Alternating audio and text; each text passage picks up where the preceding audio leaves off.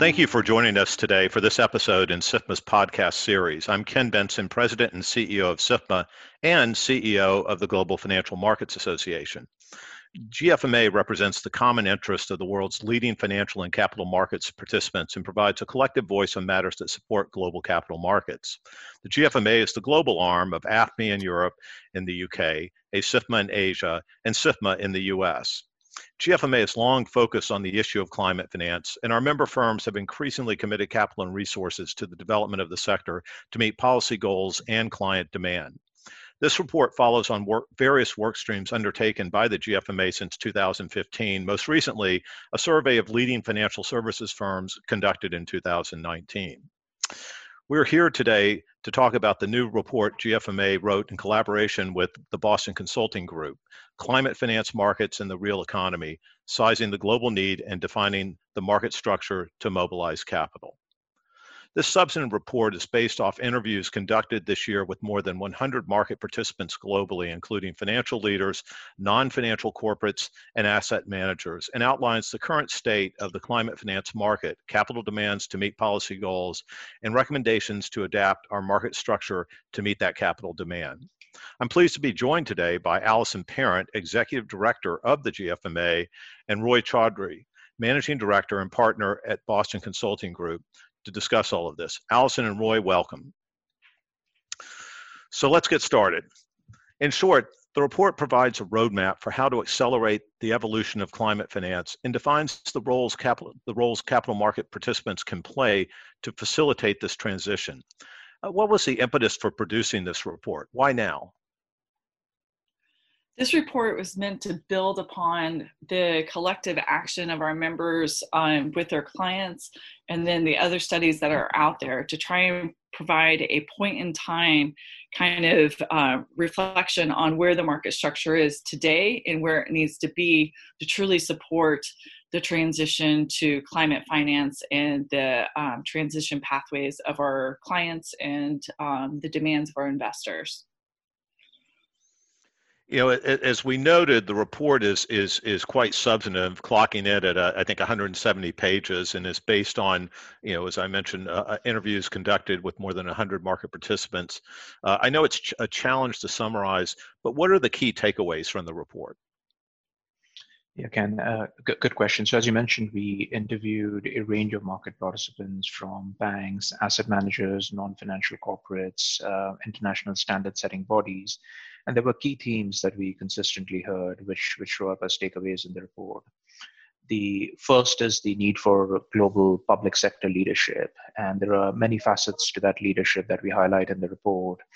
Uh, we did hear consistently the need for a consistent sort of carbon pricing framework at a high enough level to really direct the flow of capital to uh, finance climate change we also heard the stability of public policy and, and legislative solutions to uh, really support the growth of the climate finance markets. Um, we also heard that there has been significant developments and growth in the green bonds and green lending market, but that's not going to be sufficient to finance uh, the investments that are needed. Uh, we would need the growth and the scaling up across all asset classes, particularly around equity, just given the early stage of some of these technologies, equity will play a critical role. and I think the third important takeaway is the critical need um, and the importance of Asia. We estimate that about $66 trillion of investment will be needed in Asia. So Asia is going to be a critical part of the solution. Also, if you combine that with the uh, uh, early stage maturity and scale of capital markets in Asia, this this becomes a particularly uh, important challenge. Um, you know, getting more granular, you know, the Paris Accord sets ambitious growth rates for the climate finance market. Uh, you, you, talked a little bit about this about this in terms of product, but or structure. But talk about the investment per year that this report estimates will be required for the climate market to be to achieve the level set in that accord. Yep. So there are many sort of uh, investment uh, needs that are out there, but I think this report is distinctive. Is really we really break the investment needs by industry sectors, by region, and then each of the decarbonization levers. So as part of this report, we have estimated a total investment need of 100 to 150 trillion over the next three decade. that roughly translates into a three to five trillion investment need per year. We also highlight that this investment need is unlikely to be linear. So the uh, inability to take action over this next critical decade could lead into a significantly higher investment need in the future. Uh, in the in the report, we also highlight the need for a range of asset classes, not just uh, not just fixed income securities. So we break the investment need by fixed income securities, equity, and bank intermediated lending, in addition to structured products, securitization, and derivatives, which will all play a very important role. Uh, the biggest investment need we have is in power and electrification as a decarbonization lever, which is probably not surprising. That is the uh, most significant investment need from a decarbonization lever perspective. And from a region, we believe Asia will be uh, a significant chunk, as I highlighted earlier, around 66 trillion you know, achieving that pace and scale of growth in climate finance will require fundamental changes to the current financial market structure to enable the needed efficiency, transparency, and scalability to address climate risk. This necessitates uh, concerted and coordinated action by all stakeholders, the public sector, as you mentioned, real economy sectors, and the banking and capital market sector, private and institutional investors and asset managers, and the social sector to support the development of a, of a uh, climate finance market structure. As such, uh, can you walk us through some of the core recommended actions the report lays out to make this a reality? Uh, I think one of the key recommendations for the public sector is really a legally enforceable, comprehensive, and sufficiently high level of uh, carbon pricing. We believe it to be foundational to really direct the capital flows uh, the second recommendation we have for the public sector is really the mobilization of uh, public capital through blended finance solutions. So, a, a uh, partnership between public and private uh, financing solutions is going to be uh, going to be quite important. and and finally, for the public sector, we highlight really the need for incentive structures and accommodative sort of fiscal policies to really support. I'll maybe pause and give Allison an opportunity. Yeah, I would build on that and, just saying that um, the report also emphasizes the importance across policy initiatives to need to be um, sector, region, and even corporate specific. Um, one of the things, a key risk identified to the efficient scaling of the climate finance market is the need for policymakers and the broader society to consider the role that financial market participants currently serve supporting the broader economy and the economic policy frameworks that underpin and will need to align um, with Paris uh, Agreement targets. Um, currently, many counterparties utilizing low GHG emission business models are economically uncompetitive due to the absence of carbon pricing. And there are also counterparties where the sector, counterparty, or the region have yet to identify viable transition pathways to a low GHG business model. Once these level playing, um, once the level playing field and the transition pathway questions have been addressed, this will unlock the pipeline of investment and financing opportunities for banks and capital market participants with the financing needs, uh, financing proceeding on an economically sound basis, which is super important. Um, in the report, in addition to the 12 recommendations, we do a deep sector dive um, across uh, 10 sectors representing 75% of um, the carbon footprint.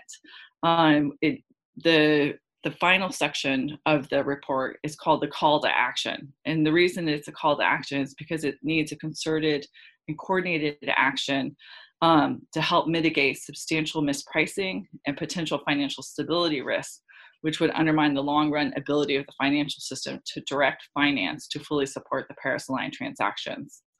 So the recommendations should be read um, collectively and um, and emphasize on the need for action sooner than later to really try and meet these um, uh, meet the objectives of the Paris Accord. So, uh, uh, Roy and Allison, this is a, a, great a great summary. I mean, there's there's so much in this report. As I said, it, it's quite uh, it's quite a document, and and I commend it uh, to all of our listeners. Um, uh, but before we go, you know, Allison, what's upcoming for GFMA in this space, and and how is the organization planning on using this report? Yeah, that's a great question. Um, we have already shared it with um, some of our partners in the regulatory community that are actively looking at these challenges and these issues. Um, we will be using this in um, talking to, uh, I know our members will be using it and talking to their clients to help kind of identify what's happening in the market structure. We will be working with our members in 2021 on how do we try and um, move forward and take proactive action um, to address these constructive recommendations. Um, there's one one recommendation that we had in the report that is you know a very live debate right now is around disclosures. And um, you know i think this report helps us build on um, the work that's been done to date it emphasizes the importance of data that is necessary to drive kind of the metrics which is tied to this question of disclosures. Um, our disclosure recommendation emphasizes the importance that um, the uh, disclosure should be focused on decision relevant climate data and, and the need for the regulators to appreciate um, as we move forward that you know this very much is a regional sector specific and, and even for disclosures a corporate specific issue um, and this ties to the question on taxonomies. There's a lot of discussion about taxonomies in the last few years. And the reality is, we're at that stage where to make the transition pathways really work, um, we need to be thinking about taxonomies in a constructive way and kind of a sector specific. So we're hopeful that these sector deep dives that we've done here will help um, the regulators, the industry, as well as the, uh, the real economy to appreciate kind of the different um, drivers and incentives that are necessary to really kind of um, help identify um, efficient transition pathways to address the, the climate, um, the Paris Accord Agreement. Well, with that, uh, thank you very much, Allison and Roy, for joining me today. Uh, great uh, report and great to be talking about it. And to read the report and learn more about GFMA's work related to sustainable finance, visit uh, gfma.org uh, slash global market policy slash sustainable finance. And uh, thank you for being with us today. Thank you. Thank you.